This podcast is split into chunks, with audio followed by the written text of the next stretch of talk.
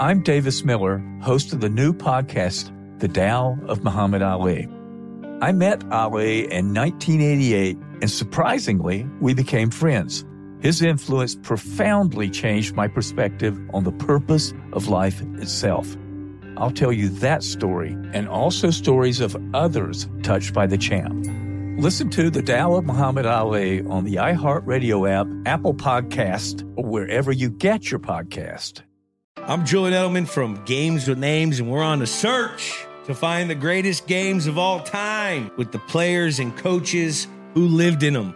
Ever wonder what a locker room feels like at a halftime of a Super Bowl? Or what about the, the after parties? We're going to dive deep into the most iconic games with the most iconic people. New episodes dropping weekly. Listen to Games with Names on the iHeartRadio app, Apple Podcasts, or wherever you get your podcasts.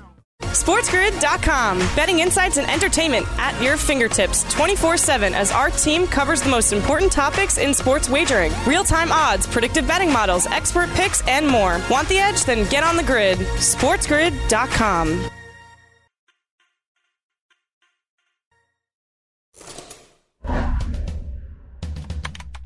This is Sports Grid. Get on the grid. Hello, everyone, and welcome to the Daily Roto Hour here on Sports Grid TV. I'm Davis Maddock, joined today by Ricky Sanders. We're going to go around the diamond today. Baseball has returned. It's in our lives. We got Sunday night baseball. We got day games. We got double headers. We have everything that uh, everything that we wanted, everything that we were dreaming of during during our forced COVID offseason. Ricky, how has the first week of baseball been for you, buddy? You been enjoying it? I have loved every second of it. I know I was grinding KBO, Korean baseball, while this was off, but it is so nice to have baseball at like a normal hour for me as opposed to setting the alarm and waking everyone up in the household and everyone not being happy with me because I'm sitting there watching Twitch at 4:30 a.m. So I've just loved the baseball experiment. It's probably selfish because I'm not sure it's the smart thing morally to be doing right now is playing baseball. We've seen it, you know, play out in one of the clubhouses, but man, for selfish reasons, and I think a lot of people feel the same way, where they're not exactly sure how to feel, but just having baseball to talk about, bet on, play daily fantasy. Ah, it, it's so much better than you know having to grind one of these overseas leagues where it's just not convenient with the schedule. Yeah, having having baseball on at noon and having baseball on at 9 p.m. Those are those are unique luxuries, right? It feels it feels great. Feels like a little bit of a of a return to normalcy. I I gotta say, you know, I saw some people on Twitter complaining about like, oh, you know, the automated crowd noise and everything. I I really though it it was just relaxing to have baseball on TV, like to hear um, Matt Vasgersian's voice, right? Hearing Matt Vasgersian talk about baseball is to me that is like the most relaxing thing that can even exist in this planet. Oh yeah, and just being able as a Cubs fan to listen to you know their announcers go in the car, listen to Pat Hughes. For those of you who know the Cubs announcer, uh, it just again feels like normal, even though I know it it really isn't. I mean, the world we live in is still crazy, but any semblance of this normalcy just just I mean, we're all staying home. So we're all doing things that are different, but at least on our couch we're watching things that we're accustomed to. So we we do we got to start with the bad news though. It seems like about half of the Marlins players at this point have tested positive for COVID-19. Uh, right when we are about to begin the show, it's been announced that uh, the Marlins season is currently on pause. They were supposed to be playing the uh, the Orioles this week. That that series basically got delayed. My thinking is probably that you know the Marlins they are not one of the marquee franchises in Major League Baseball, not one of the teams that expect to compete for a World Series. Ricky, it would not surprise me if we just see this season play out without the Miami Marlins. Would that surprise you? I think it would surprise me. I think they're going to wait out at least part of the incubation period with COVID. And I mean, the so the plans obviously weren't perfect from the start. We know that traveling city to city was not the greatest of ideas. But there were plans in place for like a handful of players to get it, and they would be, you know, obviously sent to the COVID list. You'd have players offsite come on board. I just don't think they expected half a team in the first weekend to to be, you know, the basically the guinea pig here. But I think once you get, you know, close to a week of incubation, you get testing every day and you can see what the deal is with the Marlins, they might have to figure out, you know, not playing in Miami since Florida is such a hot spot in general. I wonder if they move to a city sort of like T- or Toronto, but basically forcefully, you know, somewhere where there's way less coronavirus and just play there because there's no fans anyways. Like, who cares? Uh, and I do think that they get a season in. The question is, do they play the same number of games? I think that's pretty obvious that the answer is going to be no and I, I'm, i want to get your take here, but I think really the only fair way to do it is just to go by win percentage because this probably isn't the last team that's going to have games canceled. Just get in as many games as you can, and also there's not that many like off days with this schedule, so just get in as many games as you can by an end date and at that point, look at winning percentage. If a team's played 10 less games, screw it, man. I mean, you, you did the best you could. And I think that's the only way they could possibly play this uh, and potentially not playing in Miami along the way. So I I like your idea of you know win percentage. Also, I have not heard anyone throw this out, but if if we get another outbreak or two more outbreaks, what what about you know doing it like soccer, right? Where there is no postseason and the champion is the team who has won the most games at the end, right? 60 games, we get as many games in as we can. The guys play until November or whatever. And the team that has won the most games out of their 60 game schedule is just the champion. I don't know if they would accept to it, but I think it's a great idea, honestly. Like, I don't personally need postseason. I enjoy regular season mostly because you get these full slates of games to bet on. You get these full slates of games to play daily fantasy, and then the playoffs happen, and it's just the same matchups over and over and over, and there's so much less of them that to me it takes some of the fun out of it. Like, I know that the people who are loyal fans to their to their team uh, obviously, they want to see a playoffs play out and they get all riled up for it and yada, yada, yada. But personally, I don't mind the idea of just regular season games being it. You give us a season of baseball, and I think we should all be happy we got it. So if that's your proposal, I accept.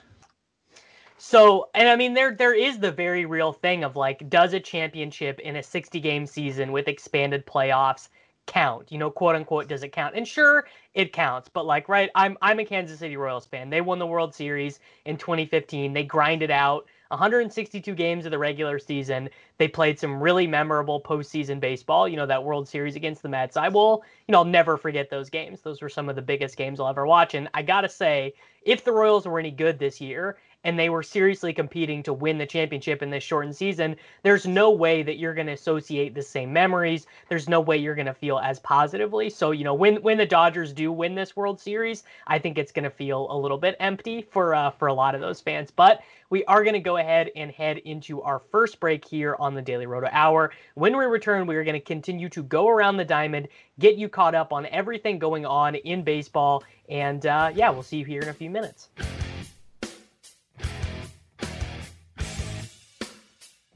SportsGrid.com. Betting insights and entertainment at your fingertips 24 7 as our team covers the most important topics in sports wagering real time odds, predictive betting models, expert picks, and more. Want the edge? Then get on the grid. SportsGrid.com.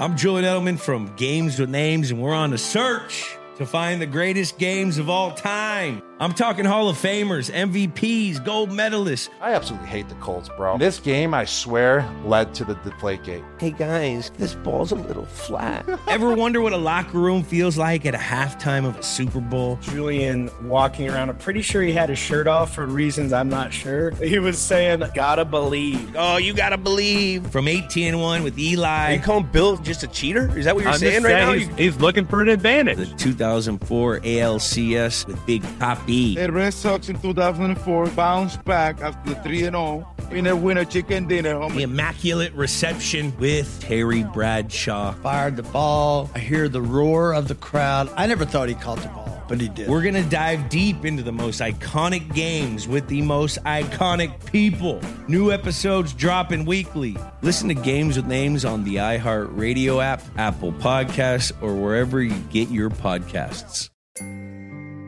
I'm Davis Miller, host of the new podcast, The Tao of Muhammad Ali.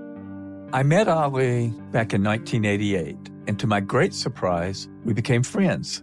His influence profoundly changed my perspective on family, spirituality, and on the purpose of life itself.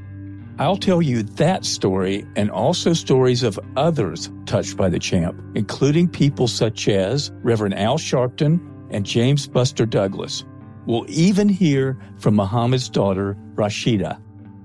Well, my dad was, he was Peter Pan. Like he never really grew up. He was very mature when it came down to social issues. He was very in tune. He felt a responsibility to be able to share his connection to millions of people who were in need. In each of these stories, we share lessons, lessons that have meant a great deal to me and that I hope will be meaningful to you. Listen to The Tao of Muhammad Ali on the iHeartRadio app, Apple Podcast, or wherever you get your podcast.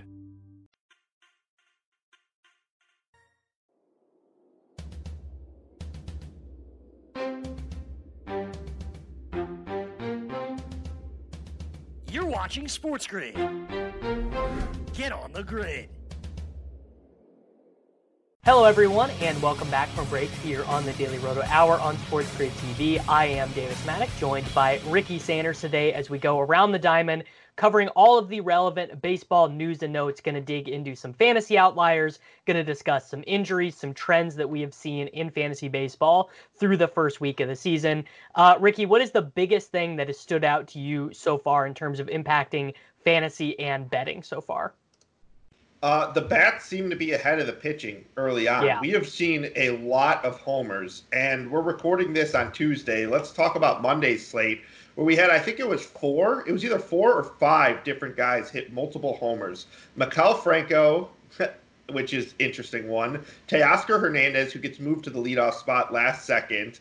Uh, Hunter Renfroe, and I'm I'm blanking. There's there's multiple others who hit uh, multiple homers as well. So I mean that's just one day and you you rarely see days where there's a lot of you know multiple homers. On Sunday, we saw Nelson Cruz and Jose Ramirez hit two homers apiece. We saw Jake Cave hit a grand slam in that game. Offense is up early on, and it makes sense, right? Because these pitchers didn't have the extended spring training that they're used to, so a lot of the velocities are down. You're starting the season in the middle of hot weather, uh, which you usually get the season started in, you know, in the spring when the weather's colder, there's a lot more rain. But right now, with all this hot weather, the bats have been crazy good and the power's been up. And I actually think it's been a fun brand of baseball to watch. Uh, I I've heard people speculate that the balls are juiced, but I think it's just that time of the year that they're they're starting these games that you know we always see more runs towards the summer. So my take would be the ball is obviously juiced. Uh, watching, watching, I think watching some of these home runs, right? I, I remember one in particular was Ian Happ, dead center, no wind in Wrigley, and it was a no doubter off the bat. And I, and I, no, I think Ian Happ is good, right? Switch hitter, uh, but he's not he's not dead center 450 you know like uh, no like no doubt off the bat. That's just not the style of player he is. He's more of like a gap to gap you know good speed good intelligent base runner. Like he he is not uh he is not aaron judge basically is is my opinion. And that was the one where i was like you know what? The ball it's juiced. Well StatCast has been off the hook so far. We're like four days into the season. Giancarlo Stanton hits the second fastest recorded baseball, you know, in the Statcast era. That goes 483 feet, and Pete Alonso hits the third fastest recorded baseball in Fenway Park. And again, we're three days into a season. Uh, yeah, we are we are three days into a season. Also, another thing, uh, at, like yes, we do know for sure that hotter weather does lead to more home runs. It's also been very humid all over the United States this week, which is like we're because we're talking about such a micro trend. It's literally been raining everywhere, right? We've seen some games that have had weather concerns. We have a hurricane that's coming up from the south right now. It's just like a super humid time pretty much all across the United States. And I think, you know, in, in those environments, the the hot, sticky weather, that's where you're gonna see lots and lots of home runs. Yeah, no question. But for daily fantasy baseball purposes, it feels like people have just been targeting a lot of the stadiums where it's hot. And that led to a day where the Rays kind of snuck under the radar at home in their dome with a 14 run game. So remember, pitching matchups matter as well, but there's there's no question that some of these hotter environments uh, in the long run are going to be the ones to target. Just from a micro perspective on a day to day daily fantasy, look, pitching matchups matter just as much as the weather. Yeah, and we should also, you know, we're we're going to talk more macro trends here in a second, but I do want to talk one of these small things, which is that uh, Mike Foltynewicz, who was the starter who got tattooed by the Tampa Bay Rays on Monday, July 27th, uh, him basically being a non-major league pitcher is a pretty big story for the National League. You know, the Braves were one of the four uh, most high favorites on the FanDuel Sportsbook in terms of World Series odds. If they have to send Foltynewicz either to the IL or to the alternate training site to try and figure his stuff out, because, you know, his velocity, Ricky, generally would sit at like 95, 96, 97. Now his velocity in that start against the Rays, his average fastball velocity was below 90. So now their rotation loses, you know, basically who was supposed to be their second best starting pitcher. Now they have Mike Soroka, Max Fried, Sean Newcomb, and they're to, I don't think they wanted to pitch Kyle Wright, but they're to have to pitch Kyle Wright now, you know, a lot of innings. I think probably their plan was to use him for maybe five or six starts. Now he probably is going to have to go 10 starts. I mean, that, that shakes up things in the NL East for sure. Yeah, so actually, it's even worse than that. The Braves DFA'd Mike Foltynewicz after this start. So I think they realized that something wasn't right with him, which is a crazy thing. I mean, that Mike Foltynewicz was released from the Braves. When you think about how high of an upside pitcher he was two years ago, uh, we were talking about a guy with a 3.37 FIP, under a 4x FIP, a guy throwing in the high 90s. Probably one of the few Braves that was untouchable in the trade markets after a year with a 27% K rate. And then his velocity fell off a cliff and I mean, he's a guy with a straight fastball. So if you're throwing 91.1 was the official, according to Fangraphs, uh, velocity of Mike Foltynewicz average on his fastball in that first game. If that's, uh, I mean, if that's what you're getting from him, there's not much there. And I saw as soon as he was released, basically teams or, or, people on Twitter speculating that all these teams should be taking a shot on him. But if there's no velocity there, he needs to learn how to pitch before a team can basically take him. He's been just completely slider happy since last year. And it's not working. He's not turning into Jamie Moyer. He really needs to figure things out, or else he's just going to be a home run bonanza. And I think Kyle Wright now is, is going to be the key to Atlanta's season if he can step up in his ab- absence, I think Atlanta has a chance. But if not, they just lost a big piece of their rotation. You know, being that I think they had faith in Foltynewicz and now realize they probably can't. So if Kyle Wright does not step up and have a breakout season that I think some people believes he has within the range of possibilities, this Atlanta team's in a, in a lot of trouble. Yeah, and this is, uh, the, you know, the Foltynewicz story is part of a larger trend, which is that there are a lot of starting pitchers right now who are having health troubles. And the reason why they're having health troubles is they're totally out of their routine. You know, they started getting ready to play baseball back in February. They started their warm up process and their warm up process basically, it, first of all, it got interrupted and they all went home to go sit on their couch and eat Oreos and play PlayStation. And then, pretty much with no warning, they said, All right, you guys got to come back. You have to start ramping things up right now. You, you know, you basically have three weeks to get ready. And we have seen loads of pitchers already get injured. And we're going to talk more about some of those specific injuries in our next segment. But you know, Ricky, I basically am, am wondering is this going to be something we see all year long where pitchers are going to continue to be injured and as a result of that, we're just going to see guys not going deep in games. I, I think probably what we're going to see happen is you know, outside of random occurrences, you know, Kyle Hendricks throws the complete game with 110 pitches on opening day. I, I think the average starter duration this year is going to go way down. We're going to see loads of guys go 70 pitches, 80 pitches, you know, not get out of the fourth inning. We're going to have relievers in there right away in high stress situations.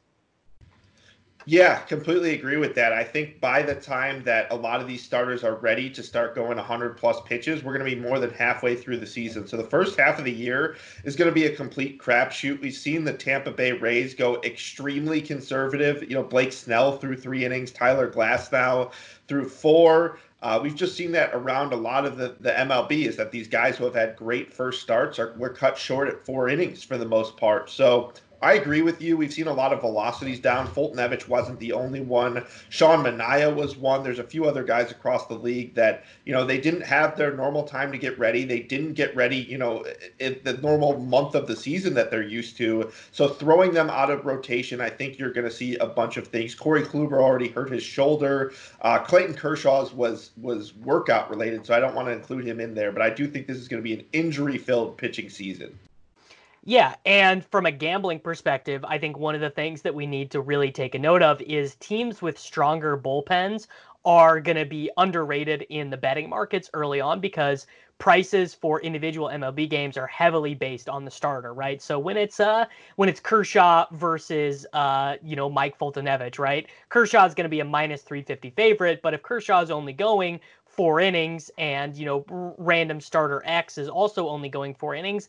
We need to place more value on offense obviously and we need to be placing more emphasis on bullpens when betting individual mlb games. But we are going to go ahead and head into our second break here on the Daily Roto Hour on Sports Grid TV. When we return, we are going to be digging into some of these individual injuries amongst the pitchers and the hitters and continuing to dig through some league wide trends to help you guys with all of your bets and strategy in daily fantasy. See you in a few moments.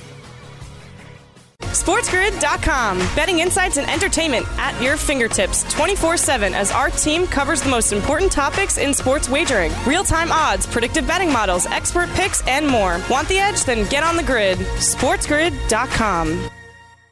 I'm Julian Edelman from Games with Names, and we're on a search to find the greatest games of all time. I'm talking Hall of Famers, MVPs, gold medalists. I absolutely hate the Colts, bro. This game, I swear, led to the Deflategate. Hey guys, this ball's a little flat. Ever wonder what a locker room feels like at a halftime of a Super Bowl? Julian walking around. I'm pretty sure he had his shirt off for reasons I'm not sure. He was saying, "Gotta believe." Oh, you gotta believe. From 18 and one with Eli. Are you calling Bill just a cheater? Is that what you're I'm saying right saying now? He's, he's looking for an advantage. The 2004 ALCS with Big Papi. The Red Sox in 2004 bounced back after the 3 0. Winner, winner, chicken dinner. Homie. The. Immaculate Reception with Terry Bradshaw. fired the ball. I hear the roar of the crowd. I never thought he caught the ball, but he did. We're going to dive deep into the most iconic games with the most iconic people. New episodes dropping weekly. Listen to Games with Names on the iHeartRadio app, Apple Podcasts, or wherever you get your podcasts. I'm Davis Miller, host of the new podcast, The Tao of Muhammad Ali. I met Ali back in 1988, and to my great surprise, we became friends. His influence profoundly changed my perspective on family, spirituality, and on the purpose of life itself. I'll tell you that story and also stories of others touched by the champ, including people such as Reverend Al Sharpton and James Buster Douglas. We'll even hear from Muhammad's daughter, Rashida. Well, my dad was, he was Peter Pan. Like he never really grew up. He was very mature when it came down to social issues. He was very in tune. He felt a responsibility to be able to share his connection to millions of people who were in need. In each of these stories, we share lessons, lessons that have meant a great deal to me and that I hope will be meaningful to you. Listen to The Tao of Muhammad Ali on the iHeartRadio app, Apple Podcast, or wherever you get your podcast. Hello, everyone, and welcome back to the Daily Roto Hour here on Sports Grid TV. I'm Davis Maddock, joined today by Ricky Sanders as we continue going around the diamond, getting you caught up on all the relevant news and notes that you need to be betting on Major League Baseball, playing Major League Baseball, daily fantasy, seasonal fantasy, and everything in between. Uh, all right, Ricky, let's just get through these rash of pitcher injuries because there are no shortages. Two on the same team. In fact, the World Series favorite Los Angeles Dodgers, right now, they have both Clayton Kershaw and Alex Wood on the 10 day injured list. For many teams, this would be a death sentence. For the Los Angeles Dodgers, not so much. Uh, they have Dustin May replacing Clayton Kershaw. They have uh, basically Julio Urias or Ross Stripling, depending on how you choose to categorize those guys, um, replacing Alex Wood. So not not a total nightmare for the Dodgers, but I mean losing Kershaw, losing Wood, uh, you know, two really solid left-handed starters. Teams often struggle to find solid left-handed starters. This is this is a big deal for the Los Angeles Dodgers.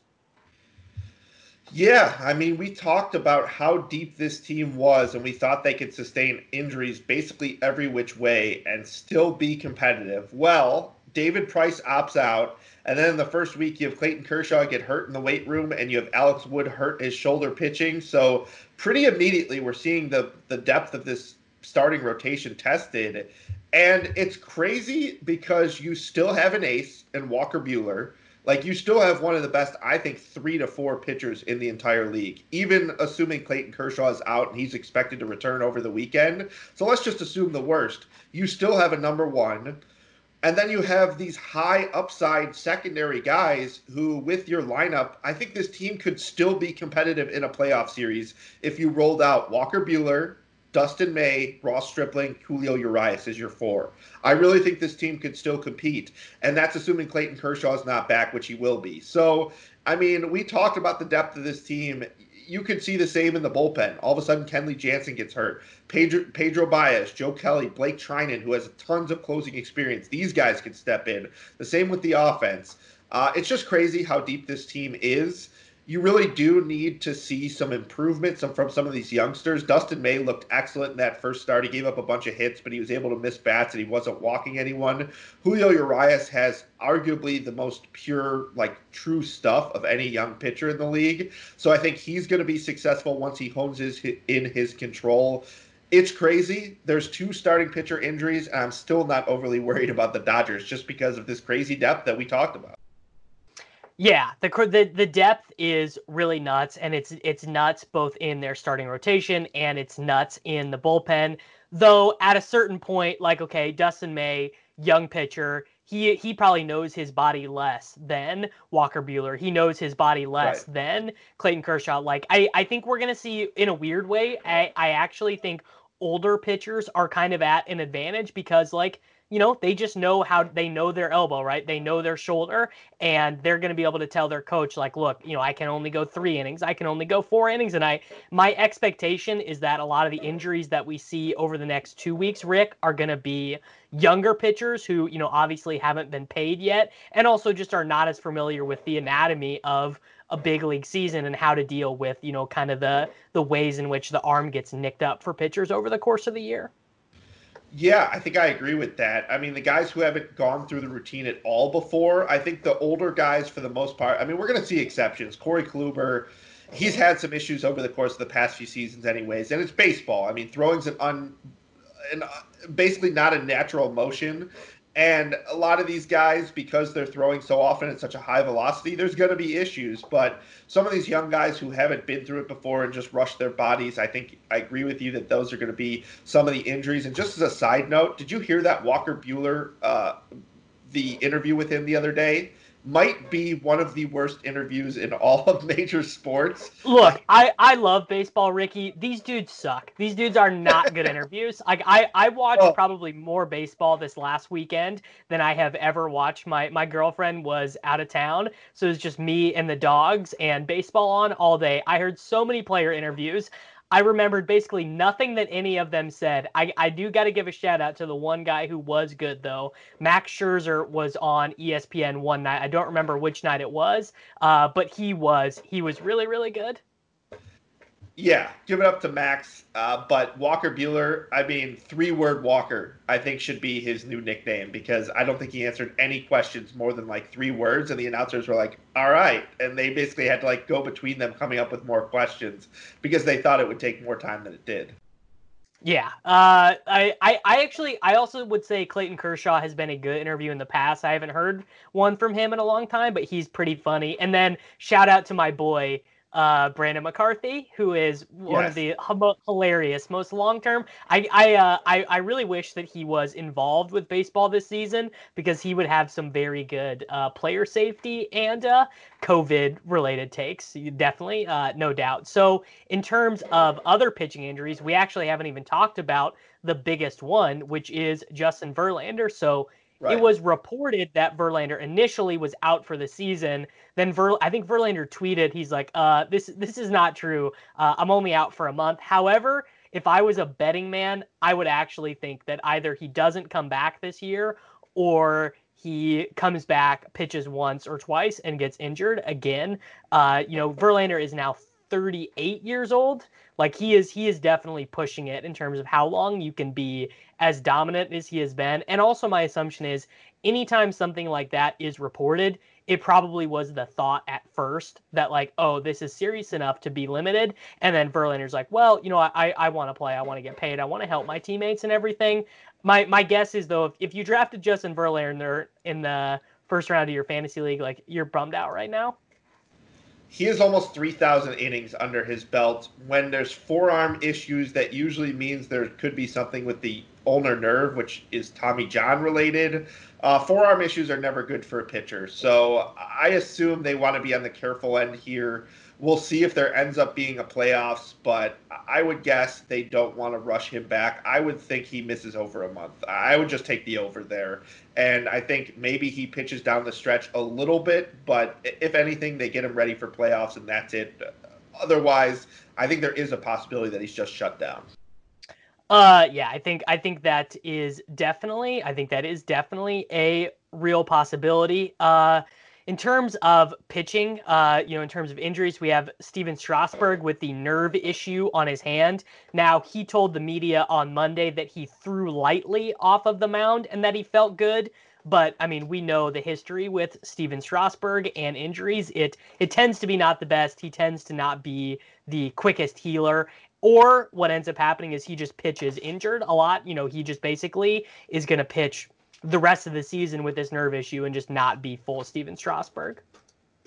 Yeah, I think that's the main concern for fantasy. And I mean, bad Stephen Strasburg, you look at 2018, his career high is a 374 ERA, so it certainly can get worse than that. But Stephen Strasburg that year, that was the only year he was over a one home run per nine rate. Uh, it was a year that he was giving up a ton of fly balls. His BABIP was up because he wasn't able to miss bats with the same fury. So, I mean, Stephen Strasburg, as long as he's good to go, I think you're playing him. You just temper your expectations a bit because we've seen it before, like you said. Yep. Uh, we have Corey Kluber shut down for a month with a grade two strain of a muscle in the back of his pitching shoulder. Uh, any chance that the Rangers had to compete for the division. Though I guess the expanded playoffs, you can't really you can't really write anyone off. Uh, but this this injury is huge for the Rangers, basically because Kluber was, though he was not good last season, it was one of the more brutal seasons. Uh, actually, it was the most brutal season of his career for Cleveland last year. He was signed to be the ace of this pitching staff, and they are really going to miss, uh, you know, the the 12 starts he was expected to throw he really looked good in spring. I'm, you know, for for personal reasons, I'm happy I missed on him in fantasy leagues. I felt I was high on him, and I think the masses who were watching spring were even higher on Corey Kluber, even though I had him as like an SP two and a half. Uh, but man, this sucks because Corey Kluber. I mean, I think he was due for a bounce back year. I think everyone's expecting Texas to play a lot more hitter friendly than I think it's going to play. I think it's going to be closer to like a league average stadium with the fences moved back com- com- compared to the old Globe Life. So I really had high hopes for him, but I just don't think he's going to be back anytime soon. He's old. He's got no real reason. I think the Rangers will be an iffy team by the time he's back. So probably a, a legit threat to miss the rest of the year. So, uh, do we think that Ohtani is injured? So basically, for those who don't know, Ohtani pitched his first game in two years now in Major League Baseball, did not record an out, has an ERA of affinity as we as we sit here an infinity ERA as he was not able to record an out. I think he I think he walked uh yeah, so he threw only 15 of 30 pitches for strikes and walked three guys before he was pulled. Do we think he's injured? Do we think this is mental? And are you worried about Ohtani? I think he's going to be okay, which I feel like is an underreaction.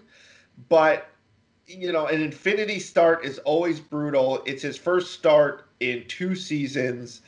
I thought the velocity looked okay I mean, he's down from where he was, but still over 93 miles an hour is fine. Um, I don't know what to make of Ohtani. I think I'm a wait and see approach with him. He's obviously had some arm issues, which caused him to shut down.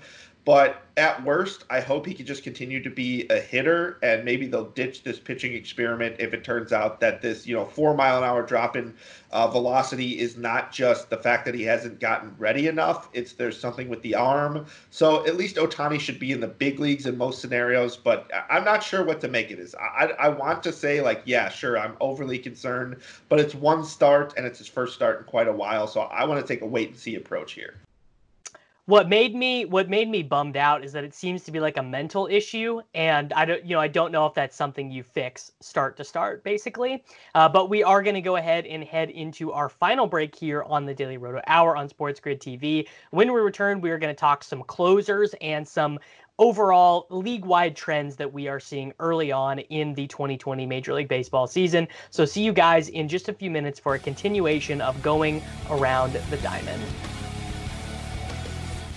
SportsGrid.com. Betting insights and entertainment at your fingertips 24 7 as our team covers the most important topics in sports wagering real time odds, predictive betting models, expert picks, and more. Want the edge? Then get on the grid. SportsGrid.com.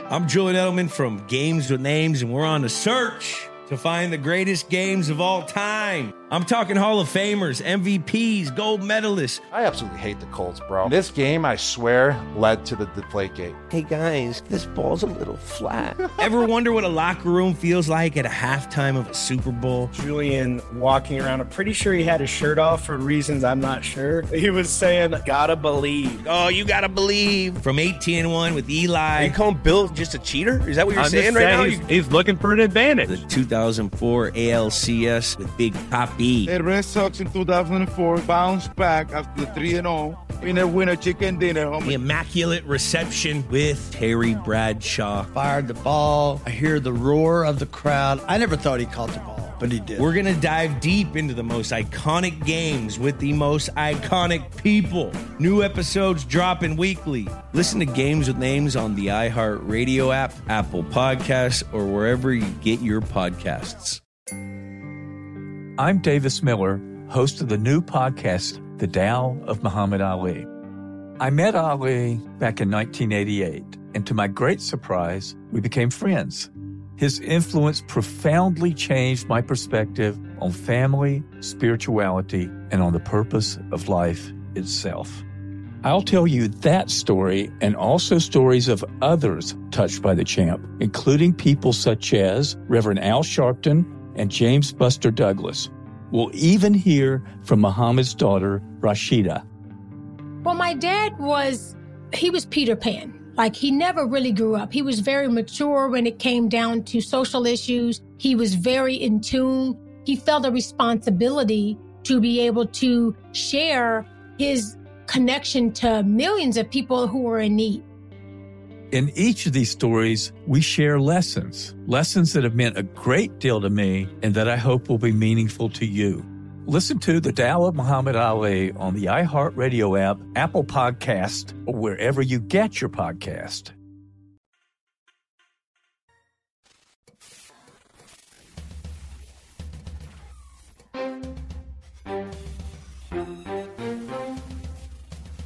You're watching Sports Grid. Get on the grid. Hello, everyone, and welcome back to the Daily Roto Hour here on Sports Grid TV. I am Davis Mattek, joined by Ricky Sanders. Today on the show, we are going around the diving, around the diamond, covering lots of news and notes for all 30 Major League Baseball teams. Though maybe by the end of the season, there are only 29 of them playing, thanks to the Miami Marlins. And uh, Ricky, the closer carousel has been on fire through a week of the MLB season, just as uh, just as we predicted, really. Yeah, I really thought it was strange around the industry seeing like the National Fantasy Baseball Championship, seeing all the ADPs skyrocket of these closers, right? I mean, you would see these high stakes players have multiple closers on their roster by round six. And I could not understand it being a guy who's always been like fade the top closers kind of way to play year to year fantasy baseball because saves are so volatile so in a year where health is even more volatile than usual, I didn't understand why people would would then be like, okay, I got to just get the top closers. Uh, we've seen Aroldis Chapman get hurt. We've seen Liam Hendriks struggle. We've seen Craig Kimbrel struggle. I mean, you could go situation to situation. Ed, Edwin Edwin Diaz gave up some home runs. Like it's been nuts. It. I mean, this is the prime year to have punted saves. Prime year to have punted saves. I mean just everything that's happened has been so crazy and we took it upon ourselves in the preseason to go over shows like saying here are the low end bullpens. Here are where you can get the saves from these guys. And we've been proven right because a lot of these high end bullpen situations have not looked great. A bunch of these closers have looked ugly and I again, I think that was a market misprice there. I don't understand what these high stakes guys were doing, and I often don't say that. I, I, I, trust these guys. I believe in them. They're they're putting up real money, so you would think they know what they're doing. But I think they totally, totally, totally screwed that aspect up of drafts this year. Yeah, I mean, it just it just did not make sense over sixty games to treat the most volatile position far and away. Closer closer in fantasy baseball, it's more volatile than I mean, just thinking of all positions across fantasy sports, I can't. I mean, maybe kickers and defenses in seasonal fantasy football or something, but it it is. It's it's absolutely nuts to think of how volatile the reliever position is in fantasy baseball, and you know, guys can get replaced at the drop of a hat. Guys can just have really bad performance. Like over a 60 game season, if you drafted Chapman as your closer and he gets blown up twice, that's going to be damage to your ratios that you literally cannot recover over a 60 game season. Like that, that's just it. It's dusted off. I mean, here are your major league leaders in saves uh, through three days. Wade Davis, who was the most volatile closer in the league, I think, of the ones who were drafted, Colorado. Trevor Gott, which was a guy that I was on. And by the way, even towards the end of draft season, he was the third San Francisco Giants reliever being drafted, meaning that there were two guys who people felt were the closer ahead of him. One of those guys was Tyler Rogers, who was Taylor Rogers' brother, who was the opener for one of their first games, uh, or maybe it was their last spring training game. But, anyways, and Joe Jimenez, the closer on Detroit. So Colorado, San Francisco, Detroit are your leaders in saves this year. And not only that, we're already starting to see guys get injured. Ken Giles, the closer for the Toronto Blue Jays, has been diagnosed with right elbow soreness. Basically, it's expected that he is going to head to the at least the the 10 day IL. You know, wouldn't be surprising to not see him back for you know a, a month or something like that. Who do you who do you like there as the replacement closer? I think Anthony Bass is the guy. He's the guy they named. He already locked down a save, uh, which is weird because he's a former like long reliever uh, turned into a closer. Maybe he's one of those guys who just needed, you know, the shorter amount of innings. We saw it with Ian Kennedy, was able to crank up his velocity moving to that relieving role. So maybe he's one of those guys. But man, it has been strange looking at this save leaderboard. You talk about like injuries. Uh, Ian Kennedy was used in the fifth inning of a competitive game without an injury, and Greg Holland was the guy who got who has the Royals lone save. Joakim Soria, after Liam Hendriks looked brutal, has a save. Cole Sulser was the guy who got the save for the Orioles. Seth Lugo uh, for the Mets. You mentioned that you know Diaz had looked bad. Brandon Kintzler, he was the expected closer. How about Jeremy Jeffress having the save on the Cubs? I mean, this is just unbelievable. The names of guys who have saves, like of the top you know, I guess there's a bunch of guys tied at one, but of the guys who are in the top 20, there's like five guys who are expected to be the closer up there at the top. Yeah. Uh, so how do how do you proceed forward in you know these high stakes fantasy baseball leagues? Are you just putting in claims on why like kind of like zero RB teams in fantasy football? Are you just are you like every guy who gets a save opportunity are they getting, you know, 5 bucks of FAAB every single week?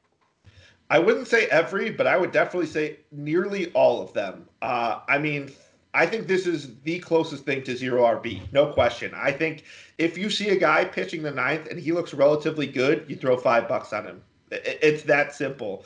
Uh, I think of the guys who have gotten saves so far, maybe my lowest interest guy is Taylor Williams of the Mariners, even though they said that bullpen is going to be congested. And it was interesting to see Magill pitch in the seventh, who basically was their only remaining reliever who we thought had a chance to factor into saves because Hirano's on the IL and Austin Adams is on the IL. And then, boom, the guy we think is their closer not pitching in the high leverage situation. So maybe Williams is even worth five bucks. But looking at some of these other guys, like I think Craig Kimbrel looks horrible. So Jeremy Jeffress is definitely a guy I have some interest in. Liam Hendriks looks like he's kind of doesn't have it right now. So I think Joakim Soria, who's one of the active leaders in saves, obviously has proven he can get it done. Kwang Hyun Kim, I mean, we haven't seen Gallegos healthy. Uh, oh my, you go up and down this board, and I don't see how you wouldn't have interest in some of these guys who have gotten the saves so far, just seeing how the season has gone.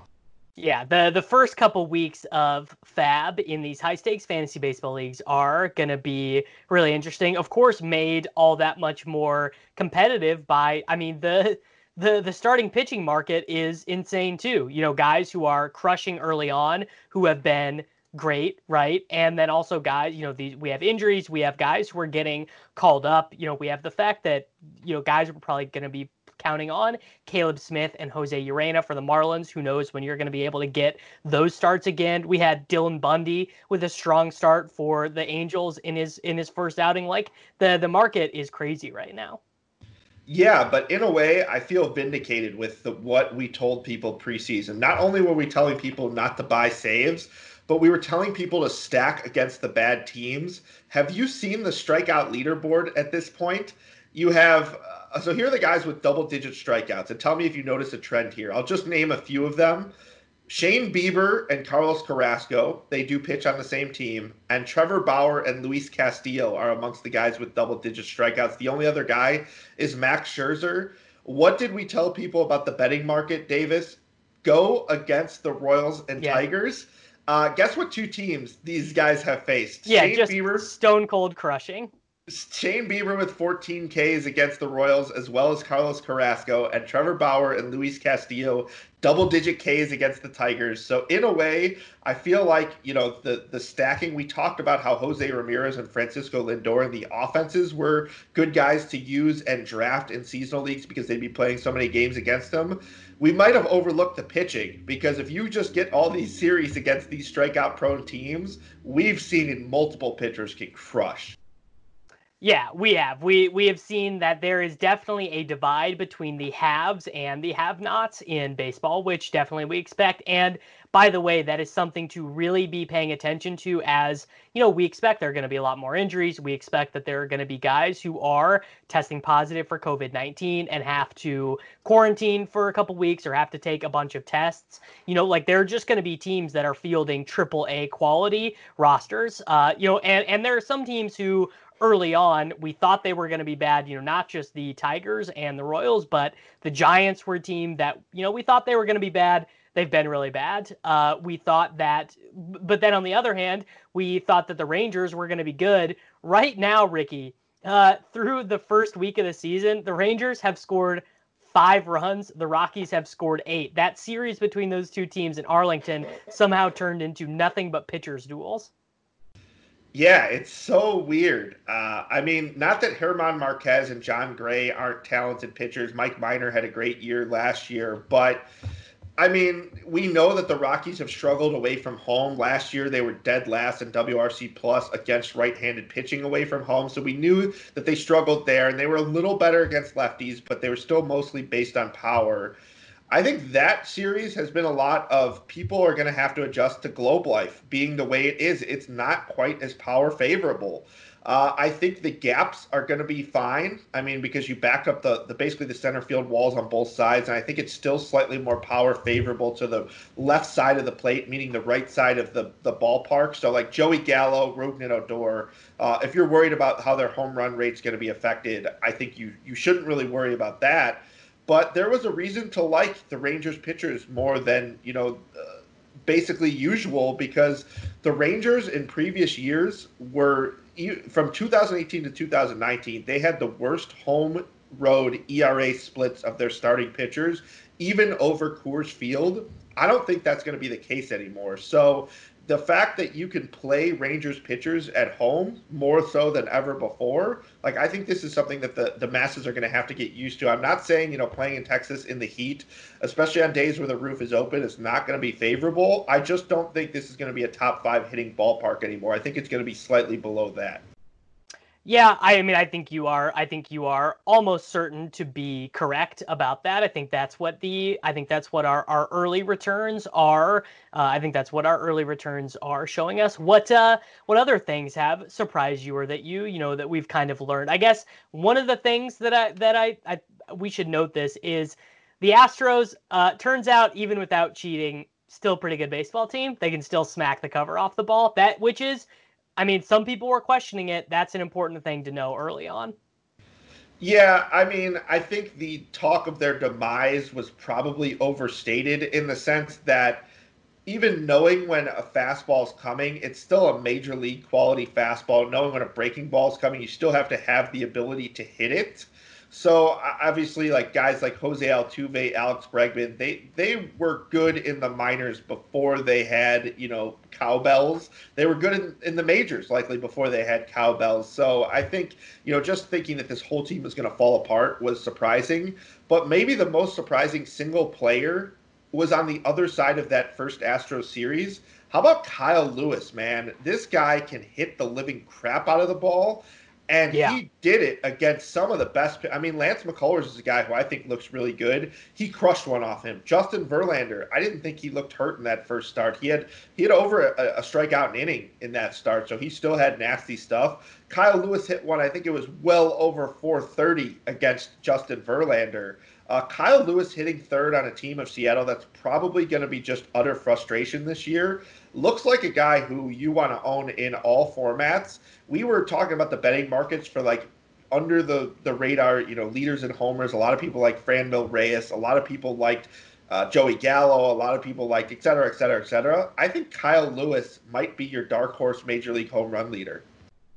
Uh, I like the call. You know, anyone who, first of all, anyone who gets that head start, right, hitting a couple of home runs on the first week of the season, that's gonna that's gonna give you a nice little, uh, that's gonna give you a nice little head start. I I gotta say though, I'm gonna go with Nelson Cruz to lead the home runs, and the rest of the way, guy looks as stocky and as built as ever, and he is going up to the plate with one thing in mind every game for 60 games, and that is I want to hit dingers. I don't care about hitting singles. Literally, all I want to do is I want to put the ball over the fence, which is, you know, an attitude that I think that we can all respect. But we are going to head into our final break here on the Daily Roto Hour on Sports Grid TV. We've been going all around the diamond, getting you guys caught up with everything going on in professional baseball right now. See you guys in just a few moments to go ahead and close out the show. SportsGrid.com. Betting insights and entertainment at your fingertips 24 7 as our team covers the most important topics in sports wagering real time odds, predictive betting models, expert picks, and more. Want the edge? Then get on the grid. SportsGrid.com. I'm Davis Miller, host of the new podcast, The Tao of Muhammad Ali. I met Ali back in 1988, and to my great surprise, we became friends. His influence profoundly changed my perspective on family, spirituality, and on the purpose of life itself. I'll tell you that story and also stories of others touched by the champ, including people such as Reverend Al Sharpton and James Buster Douglas. We'll even hear from Muhammad's daughter, Rasheda. Well, my dad was, he was Peter Pan Like he never really grew up. He was very mature when it came down to social issues. He was very in tune. He felt a responsibility to be able to share his connection to millions of people who were in need.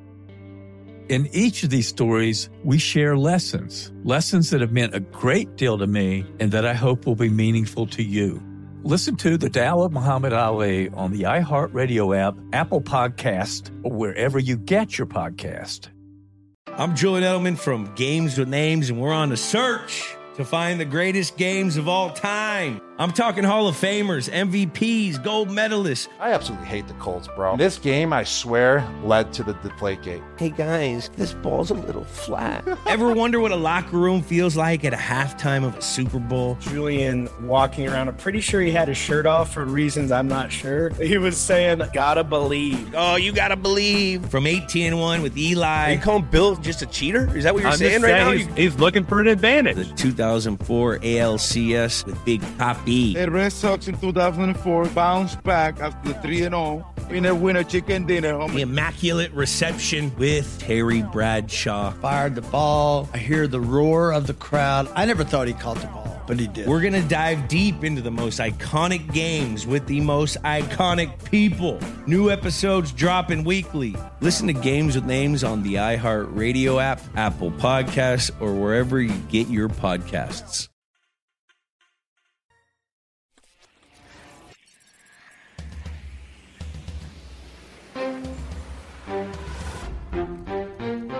This is Sports Grid. Get on the grid.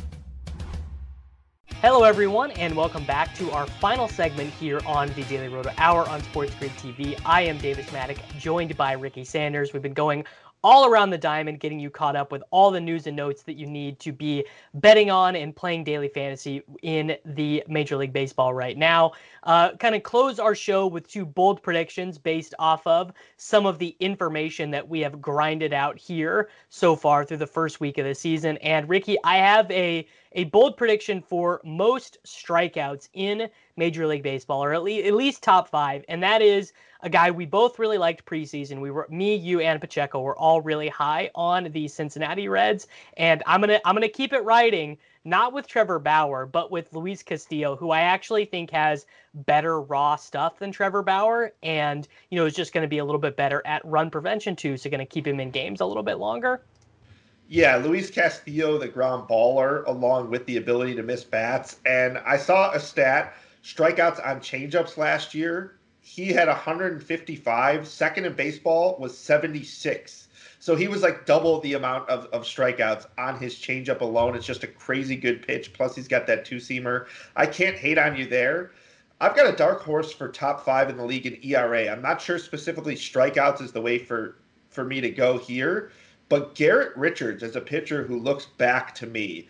And I mean, even in a limited sample size last year, you look at spin rate on his slider, he was number one in the major leagues amongst starting pitchers by a wide margin. There was no one even close. And you looked at that slider in the first game, and it looked just nasty. He did not give up a run, six Ks. And I know they're pitching with the, a designated hitter now in the National League, but I think Garrett Richards is back to being a SP1 slash SP2 in fantasy. If you drafted Garrett Richards late, if you can just get the health to be there, I think this is a pitcher who is going to give you fantastic numbers pitching in San Diego, which is not a great power park at all for lefties. And you've got that out pitch that is just absolutely elite. I think his home run rate is going to be way down from last year. And if he can do that, I think he's going to be one of the league's ERA leaders. And I think people aren't talking about him enough. There we go. Garrett Richards, Luis Castillo, two guys to be keeping an eye on for fantasy baseball, for DFS, and especially when they take the mound for betting purposes. You know, I don't think that it can be overstated just how much these markets are going to be in flux early in the year for Major League Baseball. Going to reward people who are sharp, who have their their nose to the grindstone, and are you know trying to find those small edges. Uh, that's going to do it for us here today at the Daily Roto Hour on Sports Grid TV. Uh, thank you very much for going around the diamond with Ricky and I, and we will continue the show and see you guys soon. SportsGrid.com. Betting insights and entertainment at your fingertips 24 7 as our team covers the most important topics in sports wagering real time odds, predictive betting models, expert picks, and more. Want the edge? Then get on the grid. SportsGrid.com. I'm Davis Miller, host of the new podcast, The Tao of Muhammad Ali. I met Ali in 1988, and surprisingly, we became friends. His influence profoundly changed my perspective on the purpose of life itself. I'll tell you that story and also stories of others touched by the champ. Listen to The Tao of Muhammad Ali on the iHeartRadio app, Apple Podcast, or wherever you get your podcast. I'm Julian Edelman from Games with Names, and we're on a search to find the greatest games of all time with the players and coaches who lived in them. Ever wonder what a locker room feels like at a halftime of a Super Bowl? Or what about the, the after parties? We're going to dive deep into the most iconic games with the most iconic people. New episodes dropping weekly. Listen to Games with Names on the iHeartRadio app, Apple Podcasts, or wherever you get your podcasts.